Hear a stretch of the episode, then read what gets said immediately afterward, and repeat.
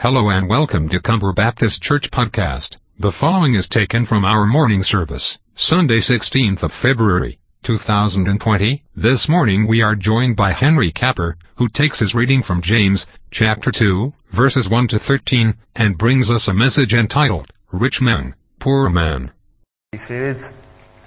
And as you do so, can you, if you have a copy of God's Word with you, open that up to the New Testament toward the end and to the letter of James and James chapter 2. We'll be looking at this, this opening section that's probably marked up, marked out in your, your Bibles. First 13 verses of James chapter 2.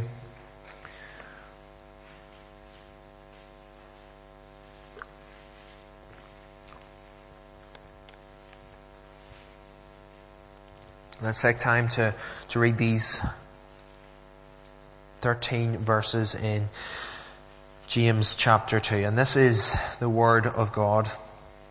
My brothers, show no partiality as you hold the faith in our Lord Jesus Christ, the Lord of glory.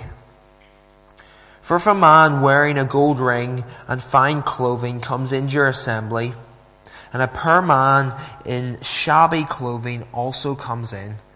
And if you pay attention to the one who wears the fine clothing and say, You sit here in a good place, well, you say to the poor man, You stand over there, or sit down at my feet.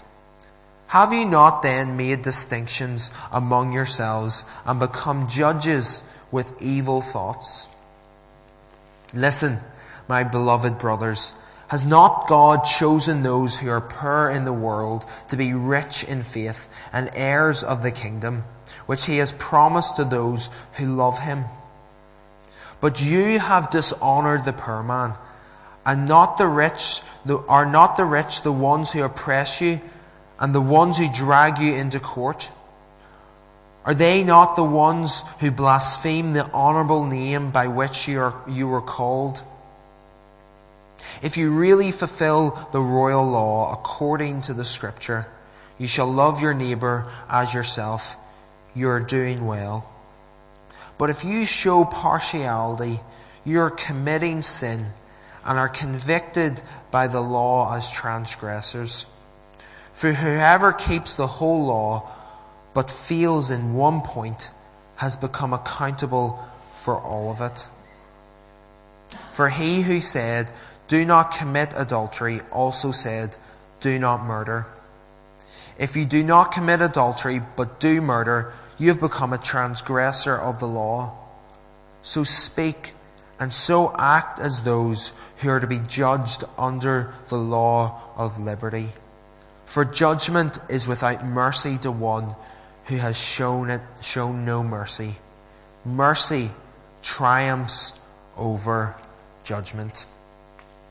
And we know God will bless the public reading of His Word this morning. It could happen in any church. No matter how big or small, how gracious, compassionate, it could happen in any church. He walks into uh, the morning worship service.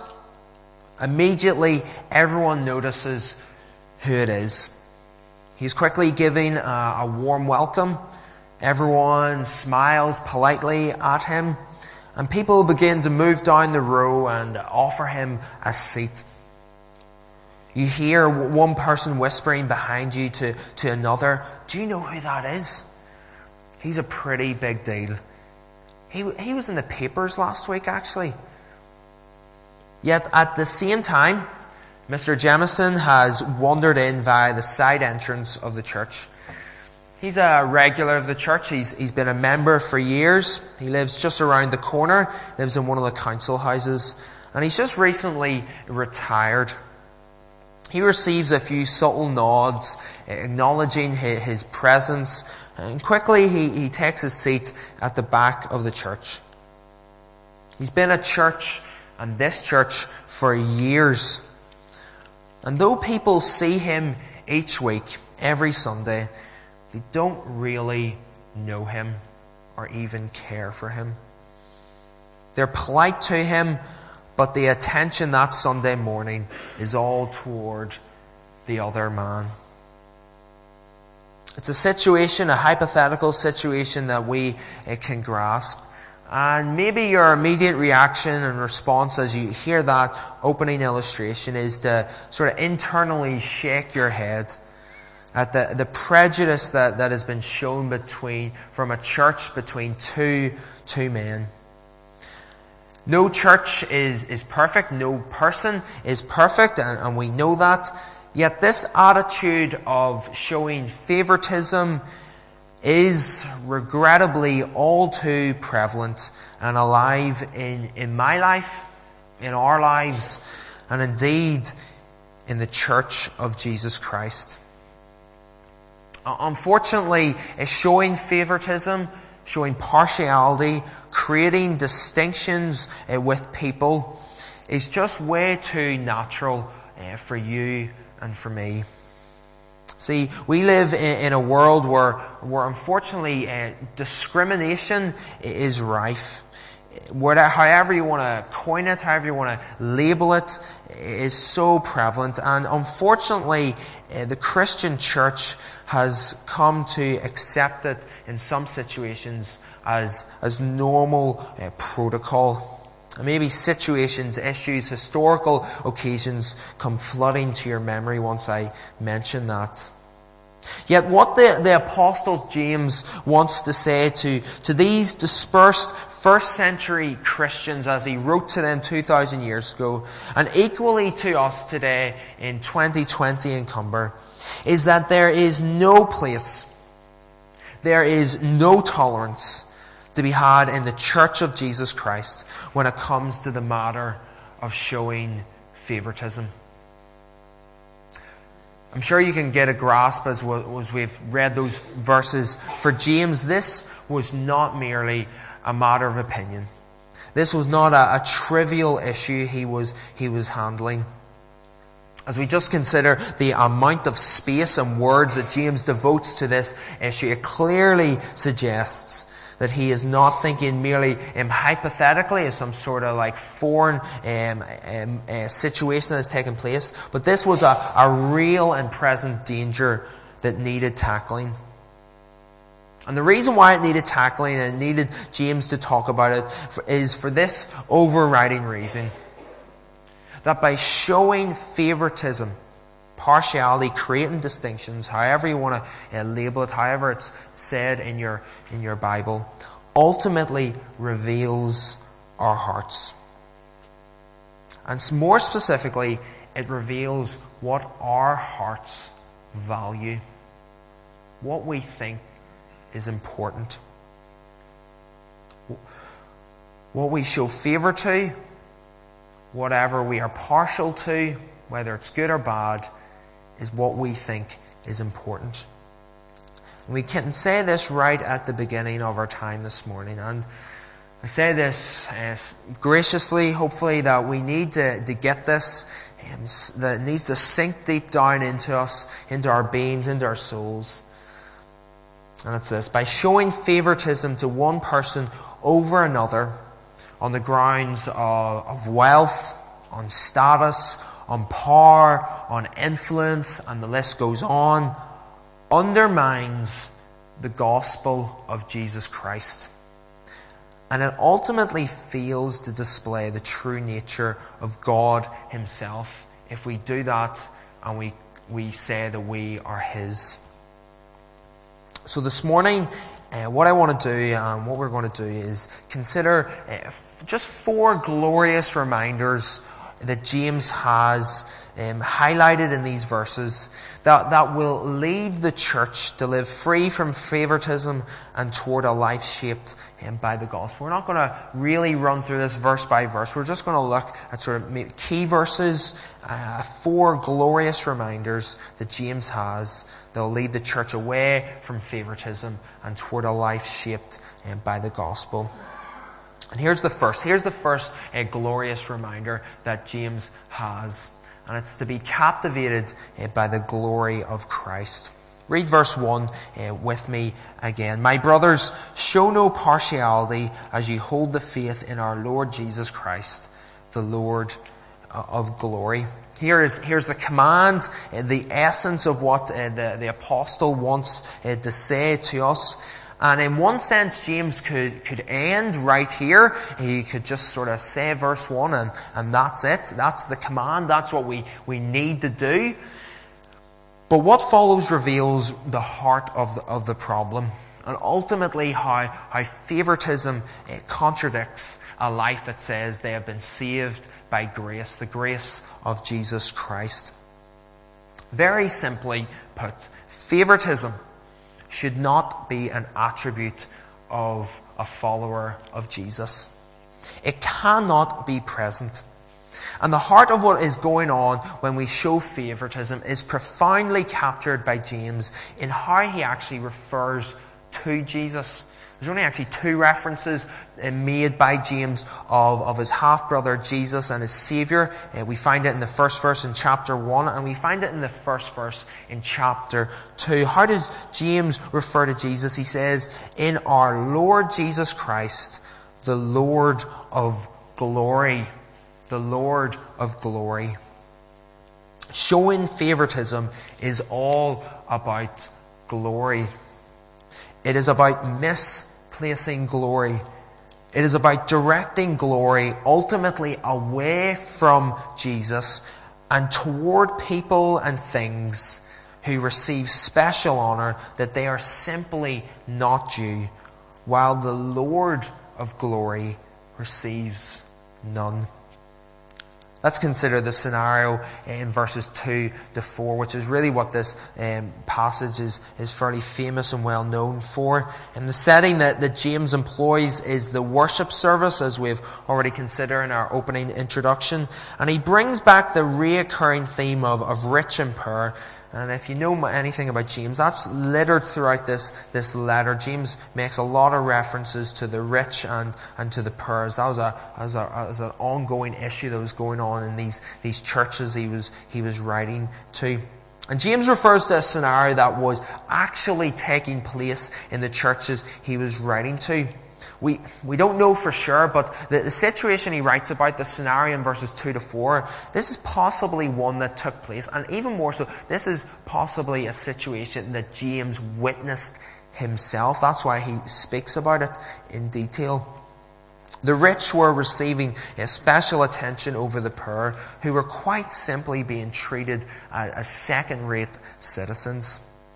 Now, immediately we hear that, and uh, just like the opening illustration, uh, we all respond in dis- disapproval. And we sort of maybe have these thoughts. How could, how could believers of Jesus, regenerate Christians, act in such a shallow and dehumanizing manner? Let's think about, and let me pose another scenario um, to you. Though it's hypothetical, let's, let's engage with it.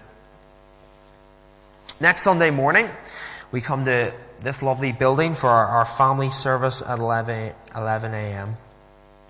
And a lady walks into our service here at Comber Baptist Church. But she arrives 10 minutes late. She walks in halfway through the kids' talk. And quickly people look at her and notice her and they realize that she's, she's dressed rather scantily. And you, ha- you look at her and you have not seen as many tattoos on one human being before. You didn't think it was possible for one human being to have as many tattoos. And as she walks in, she, she's far from quiet. She seems to just sort of be bumping into things and begins to make her way to the front of the church uh, to take uh, the only free seat that was left. What are your initial thoughts once that happens? What is going through your mind once you think of that, when you think of that individual? Is your initial thought, what a glorious image bearer that we, we have just witnessed? I'm, we're so glad to have her in our, in our gathering this morning. And if those are your thoughts, praise God, I hope they are. But I would say most of us will be prone to the latter. And we think like, what in the world is she wearing? Does she not have a watch? Could she not show up in time? Why does she have to sit at the front? Could she not have taken a seat at the back? Why does she have to cause such a scene and draw attention to her? And we need to be uh, frank and honest here. There's no point uh, switching off at this, at this point. There's no point thinking about another person and thinking about how they need to hear this and be challenged by this, this message. And what you and I need to ask is, where is the prejudice in our hearts? Where are we showing partiality? What type of person makes you uncomfortable? What type of person puts you on edge? If you're able to answer those questions honestly, more than likely, that's actually where your, your prejudice lies. See, prejudice always reveals what is important in your heart. It reveals what you prize and cherish. And in James' scenario, what is most important is things, possession, and status. And this is, this is no light matter for James. And we read verse 4, and he says this Have you not then made distinctions among yourselves? And hear these words, and become judges with evil thoughts. See, showing favoritism to one person over another because of their wealth status, influence, material goods is, is sin. It's nothing short, nothing more. It is sin according to James. And this leads us on to the second reminder that James wants to teach us.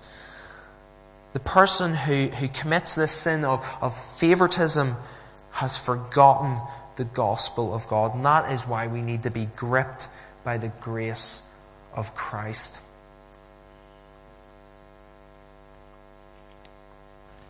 As Christians, uh, we have been, we have been saved by, by the gospel of Jesus, that good news message. And therefore, we are to be, we are to be gripped. We are to be challenged. We are to live by that, the finished work that we have received through Jesus Christ. Read verse 5. I shared this in, the, in, in, our time of prayer beforehand. Verse 5 says this Listen, my beloved brothers, has not God chosen those who are poor in the world to be rich in faith and heirs of his kingdom, which he has promised to those who love him? And here is, here's the, the heartbeat. This is why favoritism exists in the church and in our lives. See, showing favoritism ignores the reality of the gospel according to James. That's why it exists. That's why it continues to live in churches and in our lives. If it was not for God choosing us in His mercy, where would you and I be? Believer in, Jesus Christ this morning, you need to realize that you were poor. Spiritually speaking, you were, as, as Scripture clearly paints, you were dead. You were in need. You required divine outside help. And though you and I have been gloriously saved, that provides no justification for us to, to boast or to forget how we have been saved and our prior state before salvation. See, the gospel message is, is not just for, for unbelievers. So, believer in Jesus Christ this morning, can I say to you that you need to be reminded daily of the good news of God? We need to hear constantly every week. That's why we, the gospel is preached every week here in Comber. That Jesus came to die for the poor, the alienated, the rebel. And once we understand those words rightly, that was, those words are us. That's who we were. And from that, we live out of that gospel narrative so that our lives would be shaped by that message. But on the flip side, if not, if we do not do that, we will quickly become conceited. And what was occurring in the churches that James was writing to would just as easily happen in our lives and possibly in our church. What was taking place is that the poor were being pushed to the side.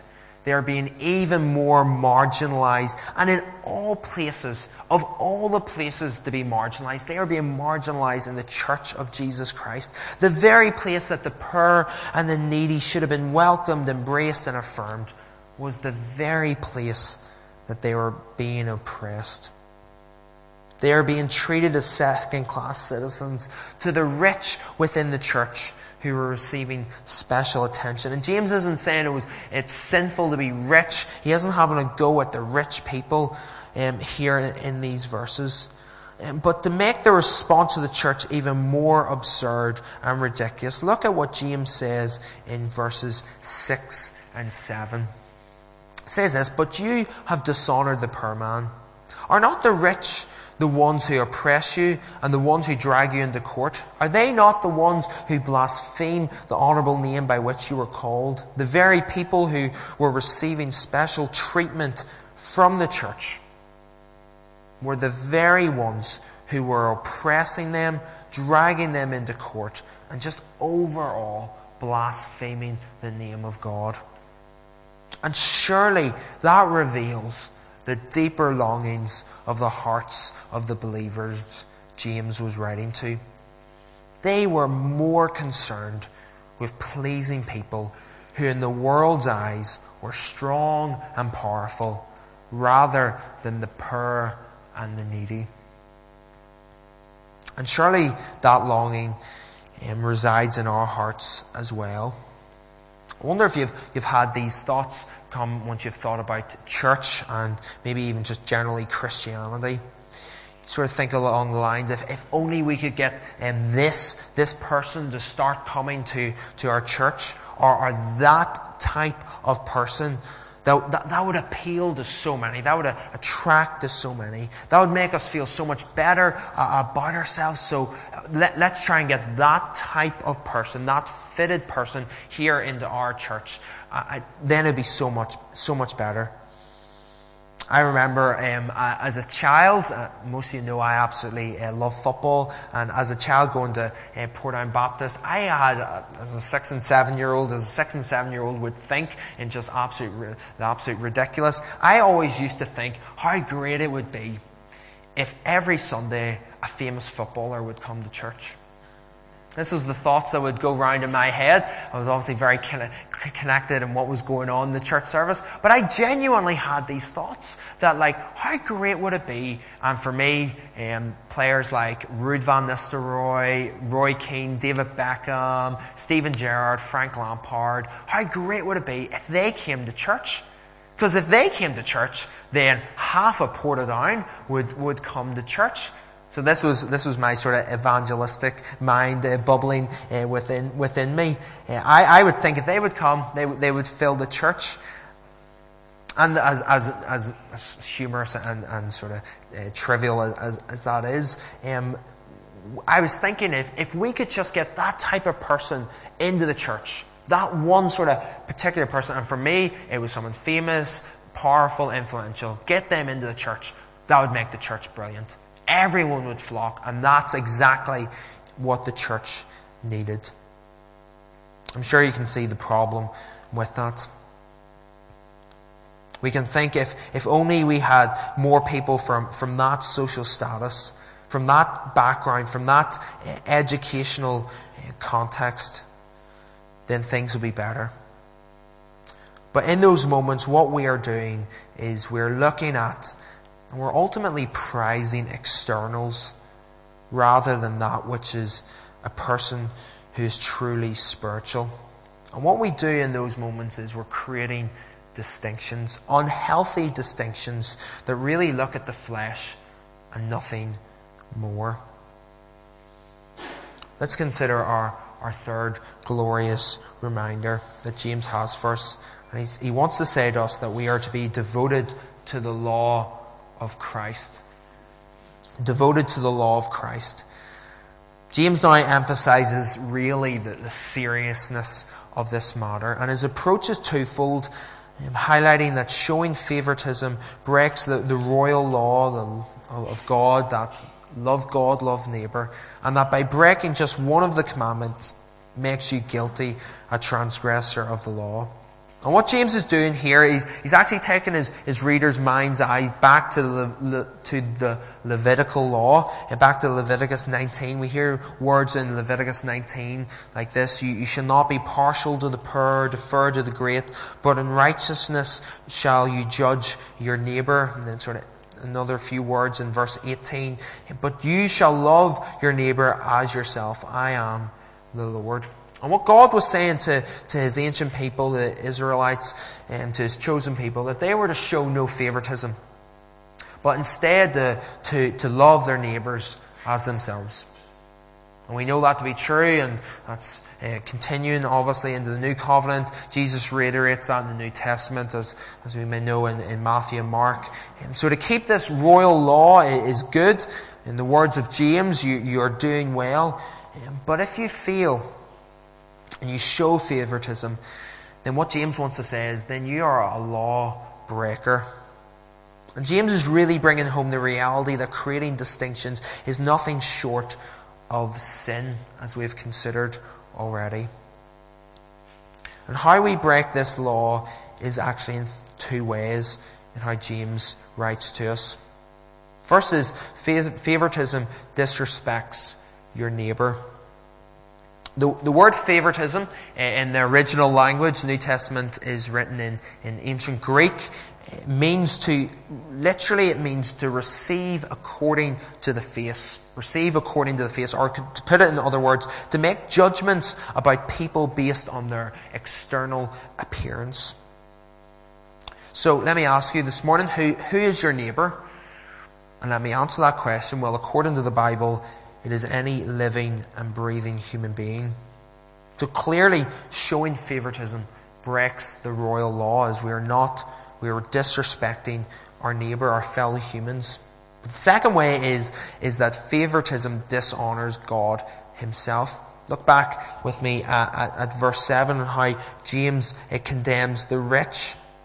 They were blaspheming the honourable name by which you were called, that honourable name of God and showing favoritism, having a bias toward a particular people, creating distinctions based on education, ethnicity, or power, or whatever, all brings dishonor to God.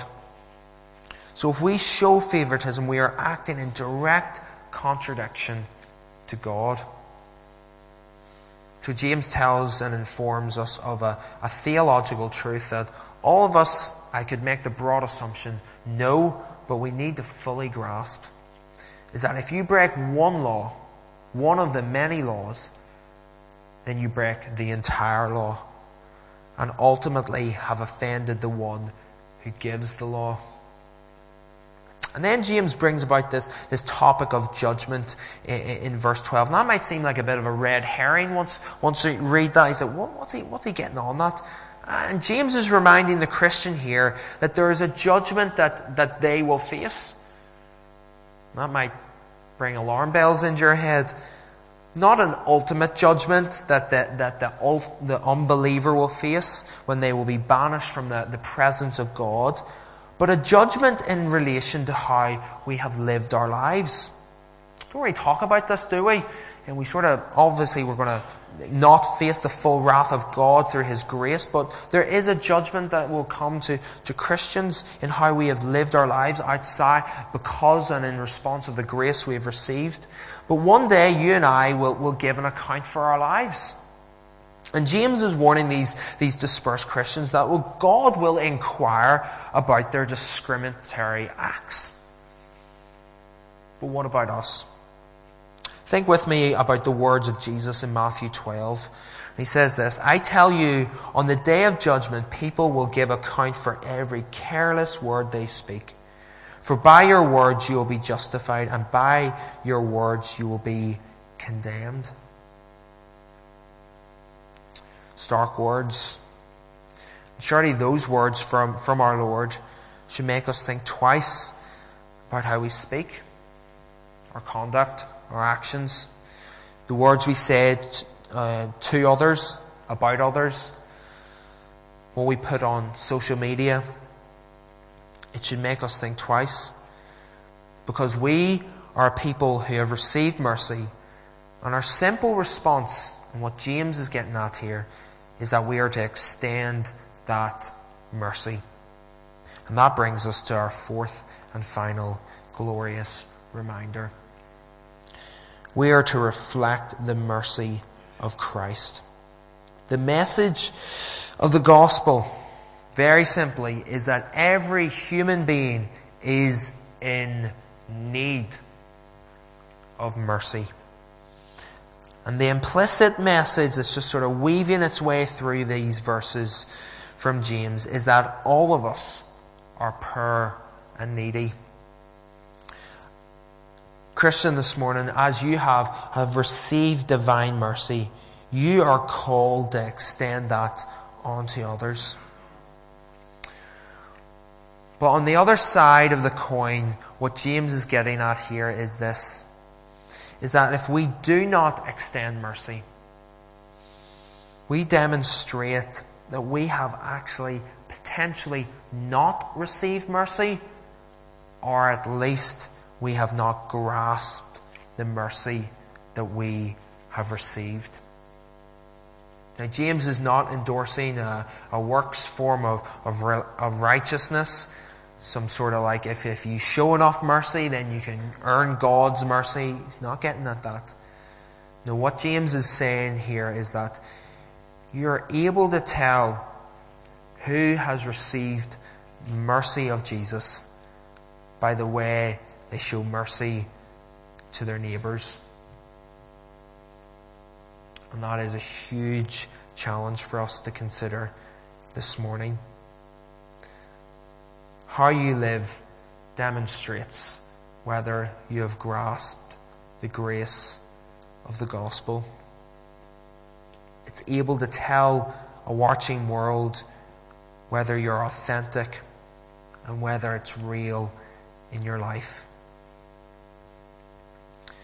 And as we close, the topic of, of mercy, which, which James brings about at the end of this little section that we've considered this morning brings us back to actually the start of this section.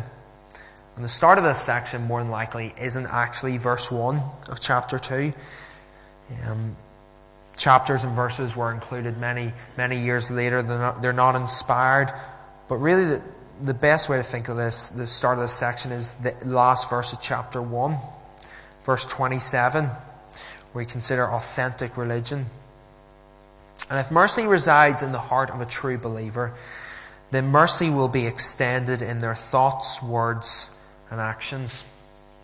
And this idea of favoritism, partiality will just simply not be present.